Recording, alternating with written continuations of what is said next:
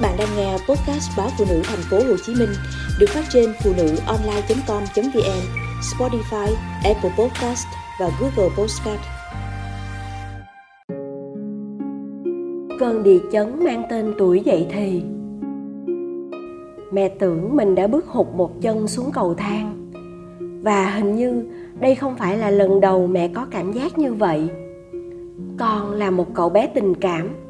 Mẹ nhận ra điều đó khi con hãy còn là cậu bé nói chưa tròn câu. Mẹ còn nhớ con rất thích động vật. Con có thể mải mê hàng giờ ngồi cùng bà nội bên hồ cá nhà mình để xem mấy con cá chép phe phẩy cái đuôi vàng đỏ óng ánh. Mẹ còn nhớ bà nội vừa phạt vừa len lén giấu nụ cười khi con mang cả bình sữa của mình bỏ xuống hồ cá. Con cho cá bú. Có lần trời mưa to quá, không biết ở đâu có một con cua đồng nhỏ bò vào tận sân nhà mình. Lúc ấy con đã đi học mẫu giáo. Mẹ thấy lòng nhẹ tênh khi con lon ton chạy đi lấy cọng hành lá, lấy cải ngọt trong tủ lạnh, bỏ vào thau. Bạn ấy ăn mau lớn mẹ. Không ít lần mẹ thấy con khóc mà thương và mừng đứt ruột.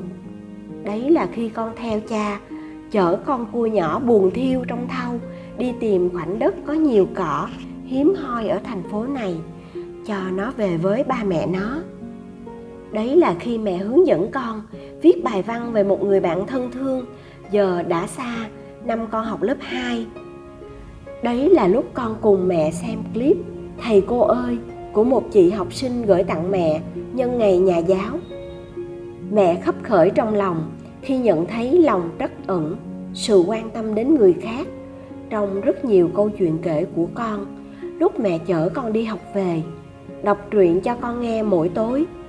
Với mẹ, chỉ cần có thế là đủ, hơn cả những điểm 10 hay những tờ giấy khen lấp lánh. Thoắt một cái, con lớn nhanh đến ngỡ ngàng. Mỗi sớm mai thức dậy, mẹ có cảm giác tay chân con dài thêm một tí. Con không còn đứng gần mẹ nữa. Chạm vào con bây giờ cũng là một việc khó khăn. Mỗi ngày mẹ nghe như nhà có khách lạ. Cậu trai mặt phinh phính mới đây hãy còn luyên thuyên đủ thứ chuyện, giờ tịnh không nghe nói gì. Nhà cửa im ắng, chỉ nghe tiếng quạt máy vù vù và tiếng dép mẹ loẹt quẹt vào ra trong bếp.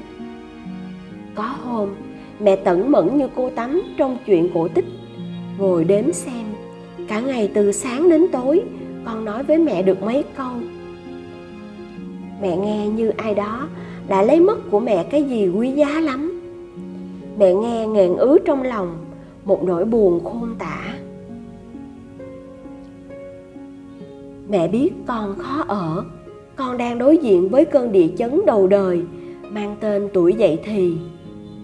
Mẹ biết ngay cả bản thân con còn chưa kịp thích ứng với giọng nói khàn khàn, lạ lẫm của chính mình. Mẹ biết con thấy không còn thoải mái khi mẹ chạm vào con.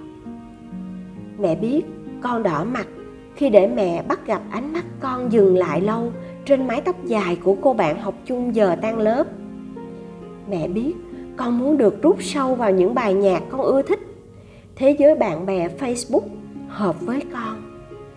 Mẹ nhượng bộ con, như nhượng bộ khi con một mực chọn cái áo hoodie mũ lè xòe dịp đi chơi mùa hè Đà Nẵng.